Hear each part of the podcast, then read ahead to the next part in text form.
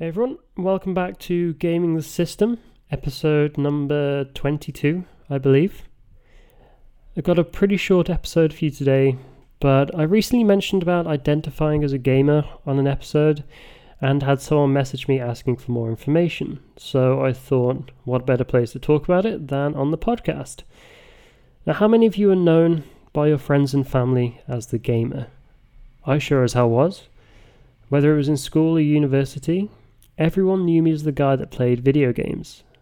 I never thought anything of it, but looking back, it's crazy to me to think that the biggest part of who I was as a person was that I was good at gaming.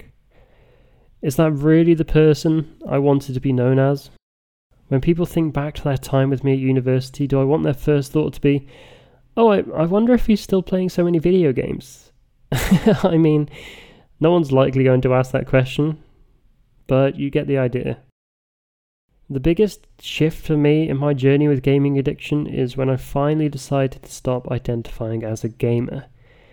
It might sound kind of difficult on the surface to just stop being a gamer, but it, it's actually really simple. You need to stop talking about gaming, stop looking at gaming websites, stop stop playing games, and start building new skills, start having great experiences, start challenging yourself to become the best damn version of yourself that you can be. Once you start changing your life, people will notice. You'll stop being the gamer friend, instead, you'll be the guy that's making progress in the gym, that's just got a new promotion, that dresses smart and plays instruments and learns languages and is confident and does whatever they set their mind to. Imagine how different your life would be if you completely detached yourself from this identity or persona you've created as a person that just plays video games. Think about how many opportunities will open up to you when you're no longer restricted by baseless classifications.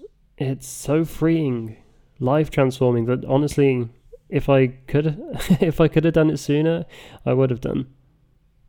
When I first quit, I always held on to that belief that I was always a gamer at heart that the reason I found it difficult to escape from gaming was because that's all I was good at, and it was all I was destined to do. Whether it was playing them, designing them, streaming them, or whatever it was, I always thought my life would revolve some way or another around gaming.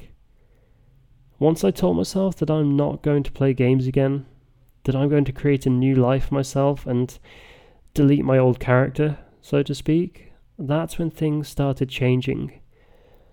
For the first time in my life, I was able to focus on what I wanted to become, not what I thought I had to be. If you've been struggling to quit gaming or suffer from constant relapses, I think this could be a huge step for you. It could be a turning point in your life. Just try to focus on what you can control. You can't change the years that you identified as a gamer, but more than likely you're only 20% of the way through your life. You've got time to change it. You got time to carve out a new path for yourself. So take control of who you are and remember, real life is truly worth fighting for. Thank you for listening, and until next time, peace. Thanks again for listening to this episode of Gaming the System, the number one podcast on gaming addiction brought to you by Game Quitters. As always, if you enjoyed the episode, make sure to share it around to family members, friends, or anyone you think could benefit, and don't forget to leave a review. It's super helpful.